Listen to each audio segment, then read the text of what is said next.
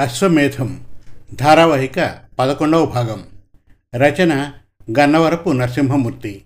కథాపట్టణం మల్లవరపు సీతారాం కుమార్. జరిగిన కథ. చరణ్ ఒక లా గ్రాడ్యుయేట్. ఢిల్లీలో జరిగే ఒక కోర్స్కి అటెండ్ అవుతాడు. అక్కడ అతనికి సౌదామిని అనే యువతి పరిచయం అవుతుంది. ఇంటికి తిరిగి వచ్చిన చరణ్ని శాంతి అనే యువతి కలిసి న్యాయ సహాయాన్ని అభ్యర్థిస్తుంది. సుక్కు అనే గిరిజనుడు చనిపోయిన సంఘటనను తన భర్త చైతన్య వీడియో తీశాడని ఆ కోపంతో పోలీసులు తన భర్తను అరెస్ట్ చేశారని చెబుతుంది ఆమె. చరణ్ కేసు వేయడంతో చైతన్యను కోర్టులో హాజరుపరుస్తారు పోలీసులు. అతను బెయిల్పై బయటకు వస్తాడు. జాతీయ హరిత ట్రిబ్యునల్ సెక్రటరీ రాఘవన్ని ఎవరో హత్య చేస్తారు. ఆ హంతకుల చిత్రాలు గీస్తుంది దీప. పోలీస్ స్టేషన్లో వాళ్ళ ఫోటోల్ని గుర్తుపడుతుంది. రాఘవన్ హత్య కేసు విచారణలో చరణ్ బాగా వాదిస్తాడు. దోషులు అరెస్ట్ అవుతారు. దీప తండ్రి పరమేశ్వరం గారిని కలుస్తాడు చరణ్.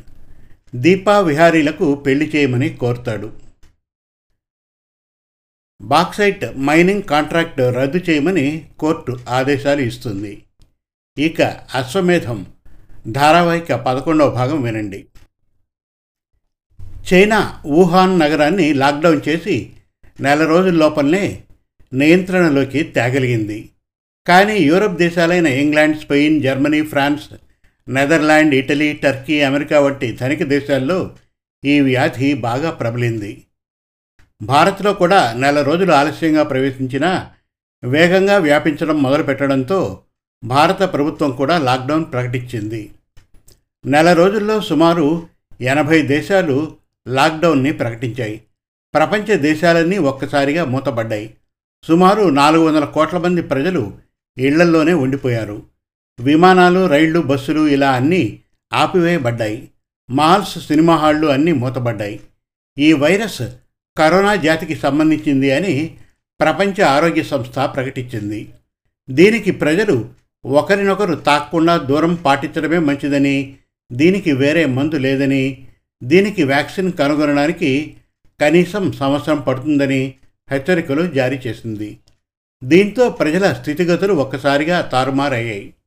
అసలు ఇటువంటి వైరస్ల చరిత్రలోకి వెళితే మానవాడిని ఇవి చాలాసార్లు మృత్యు ముఖంలోకి తీసుకెళ్ళాయని తెలుస్తుంది.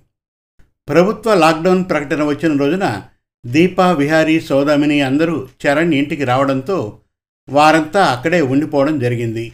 ఎక్కడికి వెళ్ళడానికి లేదు. పోలీసులు వైద్యాధికారులు ప్రజల సేవలో నిమగ్నమయ్యారు. అయినా రోజురోజుకు కేసులు పెరగసాగాయి. యూరప్ అమెరికాలో పోలిస్తే మన దేశంలో దీని విస్తరణ కొద్ది తక్కువగానే ఉంది. ఇటువంటి వైరస్ మానవాళ్ళని ఎప్పుడైనా బాధించిందా అని విహారి ఒకరోజు చరణ్ని అడిగాడు. అది పల్లె కాబట్టి ఉదయాన్నే వాళ్ళు నలుగురు దూర దూరంగా మాస్కులు వేసుకుని బయటకు వెళ్ళేవారు. అయితే అదృష్టవశాత్తు ఆ జిల్లాలో ఒక్క వైరస్ కేసు కూడా బయటపడలేదు. ఇదే మొదటిసారి కాదు హ్యారీ.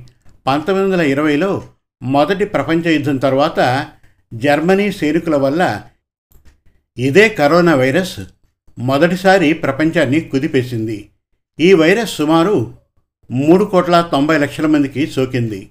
అప్పుడు ప్రపంచ జనాభా నూట యాభై కోట్లు మాత్రమే. ఒక్క భారతదేశంలోనే కోటి నలభై లక్షల మందికి సోకిందని చరిత్ర చెబుతోంది.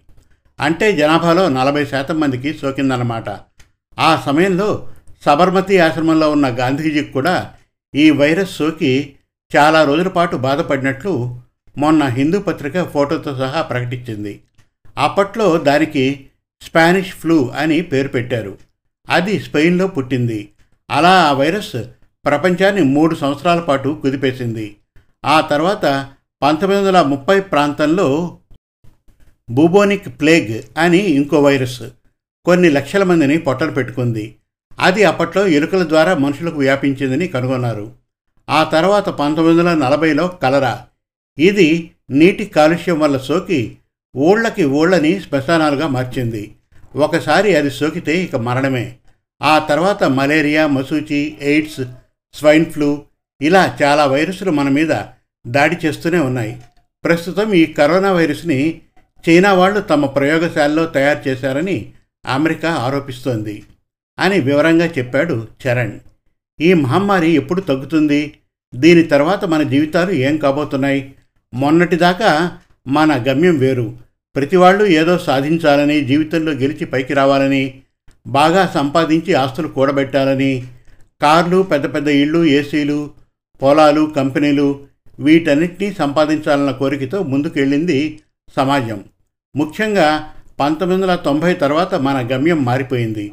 అందరూ అమెరికా యూరప్ల వలసబాట పట్టడం బాగా డబ్బు సంపాదించడం గ్లోబలైజేషన్ వల్ల మన దేశంలో నైతికతకు సంప్రదాయాలకు విలువ ఇవ్వకపోవడం వల్ల మన భారత సమాజం ఎన్నో మార్పులకు గురైంది. మానవ సంబంధాల్లో పెను మార్పులు చోటు చేసుకున్నాయి. నైతిక విలువలు పతనమయ్యాయి. కులాంతర మతాంతర దేశాంతర వివాహాలు ఎక్కువయ్యాయి. అలాగే విడాకులు కూడా పెరిగాయి. తాను సృష్టించిన డబ్బుకే మానవుడు విలువ ఇవ్వడం మొదలుపెట్టాడు. ఇటువంటి సమయంలో వచ్చిన ఈ కరోనా ప్రపంచానికి మానవాళికి ఒక ఛాలెంజ్ విసిరింది. మనుషుల జీవితాలను తారుమారు చేసింది. జీడిపిలు తగ్గిపోయాయి. అనేక కంపెనీలు మూతపడుతున్నాయి. ఇప్పటి తరం వ్యవసాయం అంటే విముఖత చూపేవారు. బహుశా ఇప్పుడు మళ్ళీ వ్యవసాయం మీద మొగ్గు చూపుతారేమో అన్నాడు విహారీ. రెండు నెలల తర్వాత లాక్డౌన్ ఎత్తివేయడం జరిగింది. కానీ ప్రభుత్వం ఎన్నో నియమాలు ప్రకటించింది. ఆరు నెలల దాకా బస్సులు రైళ్ళు విమానాలు పునరుద్ధరించలేదు. ఇప్పటికీ ఎనభై శాతం మంది ఇళ్ళలోనే ఉంటున్నారు. వేల మంది అమెరికాలో ఉద్యోగాలు వదిలేసి ఇండియాకు వచ్చేశారు. దేశంలో నిరుద్యోగం పెరిగింది. ప్రజలు తమ జీవన విధానంలో మార్పులు చేసుకున్నారు. చాలామంది యువకులు వ్యవసాయం వైపు మొగ్గు చూపారు. ప్రభుత్వం చాలా పథకాలను ఎత్తివేసింది. ప్రజలు విలాసాల్ని తగ్గించుకున్నారు. ఉమ్మడి కుటుంబాలు పెరిగాయి. ఒంటరిగా ఉండడాలు తగ్గాయి. సమాజంలో పెను మార్పులు చోటు చేసుకున్నాయి. దుబారా తగ్గించారు. రియల్ ఎస్టేట్ సినిమా రంగం విద్యారంగాలు బాగా నష్టాలు చవిచూస్తున్నాయి. ప్రజల్లో ఒక విధమైన నైరాశ్యం నిర్లిప్తత చోటు చేసుకుంది. ప్రజలు కొత్త ప్రదేశాలకు వెళ్ళడం తగ్గించారు. పెళ్ళిళ్ళు చాలా తక్కువ మందితో తక్కువ ఖర్చుతో జరుగుతున్నాయి. ప్రజల్లో ఒక విధమైన నైరాశ్యం నిర్లిప్తత చోటు చేసుకుంది. నెల రోజుల తర్వాత చరణ్ తన పల్లెలో ఇంటి దగ్గర తోట పని వ్యవసాయం చూసుకుంటున్నాడు. సౌదామిని ఢిల్లీ వెళ్ళి నెల రోజుల పైనే అయింది. విహారీ వ్యవసాయం చేసుకుంటున్నాడు. కాకపోతే ఆ మైనింగ్ కంపెనీ వాళ్ళు ఆ ఊళ్ళోనే ఉండి ప్రజల్లో గొడవలు సృష్టిస్తూ ఉన్నారని వాళ్ళని ఆ ఊరి నుంచి పంపించాలని విహారీ ప్రయత్నాలు చేస్తున్నాడు. రెండు వారాల క్రితం అతని మీద దాడి జరిగితే తప్పించుకున్నానని పోలీస్ కంప్లైంట్ ఇచ్చానని చరణ్తో చెప్పాడు విహారీ. దీప తన ఊరు వెళ్ళిపోయింది. ఆ సమయంలో చరణ్కి దీప నుంచి ఫోన్ వచ్చింది. తన అన్నయ్య శ్రీహర్ష వచ్చాడని ఇక ఇక్కడే ఉంటాడని కాబట్టి ఒకసారి రమ్మని అతన్ని పిలిచింది. కానీ ఆ సమయంలో పొలం నూర్పు పనులు అవుతూ ఉండడంతో వెంటనే వెళ్ళలేకపోయాడు చరణ్. వారం తర్వాత దీపావళి ఇంటికి వెళ్ళాడు. శ్రీహర్షలో ఇప్పుడు బాగా మార్పు వచ్చింది. పూర్వపు దూకుడు తగ్గింది. చరణ్ని చూడగానే లేచి కావలించుకున్నాడు. ఒక్కసారిగా అతని కళ్ళు చెమర్చడం చరణ్ గమనించాడు. చరణ్ నీ సహాయం లేకపోతే నేను ఈరోజు ఇండియాకి వచ్చేవాడిని కాదు. నువ్వు ఏం చెప్పావో కానీ రంగనాథం లాయర్ గారు నా కోసం ఎంతో కష్టపడ్డారు. ఎన్నో పిటిషన్లు వేశారు. అమెరికాలో కోర్టులో కేసులు వేయడం గెలవడం చాలా కష్టం. అతను చాలా ధనవంతుడు గొప్ప లాయర్ కాబట్టి నన్ను ఆ ఊబి నుంచి బయటకు లాగాడు. దానివల్ల నేను కేసు గెలిచి మళ్ళీ ఆ కంపెనీ నా వశమైంది. నన్ను మోసం చేసిన వాళ్ళు ఇప్పుడు జైల్లో ఉన్నారు. కానీ నాకెందుకో అమెరికా అంటే ఎలర్జీ పుట్టింది. ఇక అక్కడ ఉన్న బుద్ధి కాలేదు. అందుకే నా స్నేహితుడి ద్వారా ఆ కంపెనీని అమ్మేసి వచ్చేసాను ఇక నేను ఇక్కడే ఉండి అమ్మా నాన్నలకు సేవ చేసుకుంటూ గడిపేస్తాను. ఇందుకు కారణమైన నీకు ఎలా కృతజ్ఞతలు చెప్పాలో తెలియడం లేదు అన్నాడు శ్రీహర్ష. హర్ష నేనెక్కడో చదివాను.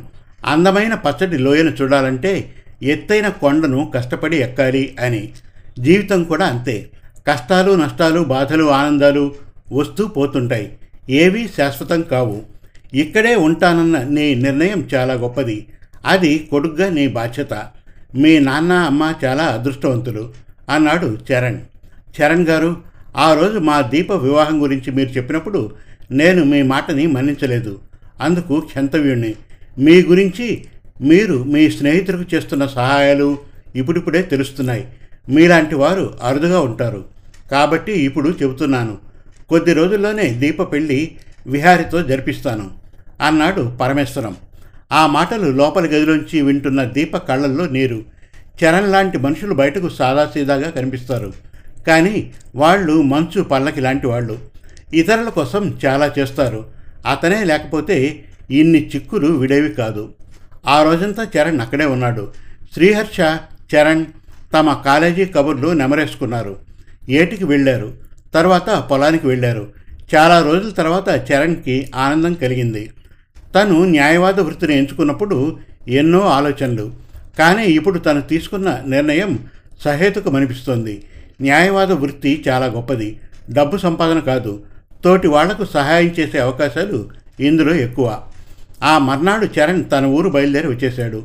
వారం రోజుల తర్వాత ఢిల్లీ నుంచి సౌదామిని ఫోన్ చేసి వాళ్ళ అమ్మగారికి తరచూ ఆరోగ్యం బాగుండడం లేదని ఢిల్లీ వాతావరణం ఆమెకు నప్పడం లేదని అందుకే ఢిల్లీని వదిలి ఇంకెక్కడికైనా వెళ్ళిపోదామని అనుకుంటున్నట్లు చెప్పింది. మరి ఉద్యోగం? అని అడిగాడు చరణ్. ఈ కరోనాతో ఇంకేం ఉద్యోగాలు చేస్తాం చరణ్? ఎన్నో రిస్ట్రిక్షన్లు. ఎక్కడికి వెళ్ళలేం. అందుకని ఏ పల్లెటూరులోనైనా ఉండాలని ఉంది. మా నాన్నగారి ఊరు వెళ్దామంటే అక్కడ నాకు తెలిసిన వారెవరూ లేరు. ఈ సమయంలో అమ్మని ఏదైనా వృద్ధాశ్రమంలో చేర్పిస్తే తప్ప నేను ఉద్యోగం చేయలేను. ఆమెని ఒంటరిగా వదిలివేయడం నాకు ఇష్టం లేదు అని చెప్పింది. ఓ పంచి మా ఊళ్ళోనే వీధి చివరిలో మాకు ఇంకో ఇల్లు ఉంది. ప్రస్తుతం అది ఖాళీ. అక్కడ మొక్కలు చెట్లు పెంచుతూ ఉంటాను. ఒకప్పుడు మా మెరత్త అందులో ఉండేది. ఇప్పుడు ఆవిడ కొడుకు దగ్గరకు వెళ్ళిపోయింది. అందులో నువ్వు మీ అమ్మ ఉండండి. ప్రశాంతమైన జీవనానికి మా ఊరు చాలా బాగుంటుంది. చూసావు కదా? అన్నాడు. అమ్మకైతే బాగుంటుంది. పల్లెటూరు కాబట్టి కాలక్షేపం కావచ్చు. ఆరోగ్యం కూడా కుదుట పడచ్చు అంది సౌదామిని. కరోనాతో మన జీవన విధానంలోనే మార్పులు వచ్చాయి. రాను రాను మనం బయటికి వెళ్ళి ఉద్యోగాలు చేసే అవకాశాలు తగ్గిపోతున్నాయి. అలా వెళ్ళడం కూడా కొన్నాళ్ళ దాకా మంచిది కాదు. ఒక సంవత్సరంలోపు వ్యాక్సిన్ కనుక్కుంటే అప్పుడు ఈ వైరస్ పూర్తిగా నిర్మూలించబడి పరిస్థితులు చక్కబడచ్చు. ఏదైనా కొన్ని సంవత్సరాలు తక్కువ జనాభా ఉన్న పల్లెలే మంచివి. మీరింకేం ఆలోచించకుండా ఎల్లుండి ఆదివారం బయలుదేరి వచ్చేయండి. నేను స్టేషన్కి వస్తాను అన్నాడు. అనుకున్నట్లుగానే ఆమె వాళ్ళ అమ్మగారు కలిసి రైల్లో వచ్చారు. చరణ్ స్టేషన్కి వెళ్ళి వాళ్ళను ఊళ్ళోకి తీసుకొచ్చి తిన్నగా తన ఇంటికి తీసుకెళ్ళి వివరాల్ని వాళ్ళ అమ్మకి చెప్పాడు. వాళ్ళ అమ్మ కూడా సంతోషించింది. ఆ మధ్యాహ్నం భోజనాల తర్వాత వాళ్ళని సామాన్లతో సహా ఆ ఇంట్లో దించి వచ్చాడు. ఆ తర్వాత తన ఇంట్లో వస్తువుల్ని సామాన్లను చరణ్ వాళ్ళ రైతు ఆ ఇంటికి తీసుకెళ్ళారు. సాయంత్రం చరణ్ ఆ ఇంటికి వెళ్ళేసరికి ఇంటి రూపురేఖలు మారిపోయి కనిపించాయి. ఇల్లు చాలా నీట్గా సర్దింది సౌదామిని. ఇంటి పెరట్లో బోలెడు పాదులు పూల మొక్కలు చెట్లు మంచినీటికి బోర్వెల్ బాత్రూమ్స్ చాలా విశాలంగా ఉంది ఇల్లు. ఎలా ఉంది ఇల్లు? అన్నాడు చరణ్. పర్ణశాలలా ఉంది. నాకు నచ్చింది. మా అమ్మకైతే ఇంకా నచ్చింది. ఆమె ఆరోగ్యం ఈ వాతావరణానికి కుదుట పడుతుందని అనిపిస్తోంది. నాకు కొన్నాళ్ళ పాటు మొక్కలతో టైంపాస్ అంది సౌదామిని. ఆ మర్నాడు ఉదయాన్నే చరణ్ మార్నింగ్ వాక్ కోసం ఏటివైపు వెళ్తున్నాడు. దారిలో సౌదామిని ఇంటి ముందర నీళ్ళు కళాపి జల్లి ముగ్గులు పెడుతూ కనిపించింది. అప్పటికే రథం ముగ్గు పూర్తి చేసి ఆమె నిలబడింది. ముఖం నిండా చెమట. సూర్యుడి లేత వెలుగు కిరణాల వెలుగులో పొడవైన వాలుజడ తెల్లటి గుండ్రని ముఖం శంఖంలాంటి మెడతో ఆమె చాలా అందంగా కనిపిస్తోంది. చరణ్ అక్కడ ఆగి ఇంత తెల్లవారు లేచి ఈ ముగ్గురిని వేస్తున్నారా? అని ఆమెను అడిగాడు. నాకు తెల్లవారే లేవడం చాలా ఇష్టం. ముఖ్యంగా ప్రత్యూషపు వేళంటే చాలా ఇష్టం. సింధూరం లాంటి తూర్పు దిక్కన్నా లేత బాలభారుడి కిరణాలన్నా ఇష్టం. ప్రాగ్దిశ వీణీయ పైన దినకర మయూక తంత్రులపైన సంగీతాన్ని ఆలపించడం ఇష్టం అంది కవితాత్మకంగా అబ్బో మీకు కూడా కవిత్వం బాగా వచ్చునే అన్నాడు చరణ్ నవ్వుతూ. నిజంగా పల్లె అందాలు వర్ణించలేం. పట్టణ రణగొణ ధ్వనుల నుంచి ఈ నిశ్శబ్దపు లోయలోకి రావడం చాలా బాగుంది అంది సౌదామిని. కాలచక్రం తన భ్రమణాన్ని కొనసాగిస్తోంది. రాను సౌదామిని తల్లి ఆరోగ్యం మెరుగుపడసాగింది. సౌదామినికి కాలం త్వర త్వరగా గడిచిపోతోంది. ఆ ఊరు ఆ ఇల్లు అక్కడి వాతావరణం ఆమెకు ఎంతో దగ్గరైపోయాయి. చరణ్ వాళ్ళ ఇంటికి అప్పుడప్పుడు ఆమె వస్తూ ఉంటుంది. చరణ్ మాత్రం ఆమె ఇంటికి వెళ్ళడం లేదు. పల్లె కాబట్టి అతనికి తన హద్దులు తెలుసు. ఎవరికీ అవకాశం ఇచ్చే రకం కాదతను. ఒక నెల రోజుల తర్వాత విహారీ దీప చరణ్ దగ్గరికి వచ్చారు. సౌదామిని ఊర్లో ఉంటుందని తెలిసి దీప చాలా సంతోషించింది. ఇద్దరూ తమ వివాహ ముహూర్తం కుదిరిందని చరణ్కి సౌదామినికి పెండ్లి శుభరేఖలిచ్చి వారం రోజుల ముందే వివాహానికి రమ్మన్నారు. పెండ్లి దీప ఇంటి దగ్గరే జరుగుతుంది. విందు విహారి ఊళ్ళో ఆ శుభలేఖల్ని చూసి చరణ్ సౌదామిని చాలా సంతోషించారు. ఆ మన్నాడే వాళ్ళు వెళ్ళిపోయారు. ఇది జరిగిన రెండు రోజుల తర్వాత విహారి చరణ్కి ఫోన్ చేసి ఒక ఘోరం జరిగింది. వెంటనే రమ్మని చెప్పడంతో చరణ్ వెంటనే తన జీపులో బయలుదేరాడు. కానీ అక్కడ విహారీ లేడు. బాక్సైట్ మైనింగ్ కేసులో ఓడిపోయినందుకు ఆ కంపెనీ డైరెక్టర్ సాంబశివరావు విహారి మీద కక్ష కట్టాడని అతను ప్రస్తుతం బెయిల్ మీద వచ్చి ఆ ఊళ్ళోనే ఉన్నాడని కొందరు వ్యతిరేక వ్యక్తులతో చేతులు కలిపి విహారిని చంపేందుకు కుట్రలు పన్నుతున్నాడని ఇప్పటికి రెండుసార్లు అటువంటి ప్రయత్నాలు జరిగాయని చెప్పింది దీప. రెండు రోజుల క్రితం విహారి స్నేహితుడి భార్యను అతని మనుషులు జీపులో తీసుకెళ్ళి మానభంగం చేయబోతూ ఉంటే విహారి వెళ్ళి అడ్డుకున్నాడని ఆ గొడవలో ఒక వ్యక్తి చనిపోయాడని ప్రస్తుతం విహారీ పోలీస్ స్టేషన్లో లాకప్లో ఉన్నట్లు చెప్పింది దీప. ఇంకా ఉంది. అశ్వమేధం. ధారావాహిక చివరి భాగం త్వరలో. మరిన్ని చక్కటి కథల కోసం కవితల కోసం వెబ్ సిరీస్ కోసం మన తెలుగు కథలు డాట్ కామ్ విజిట్ చేయండి. Thank you.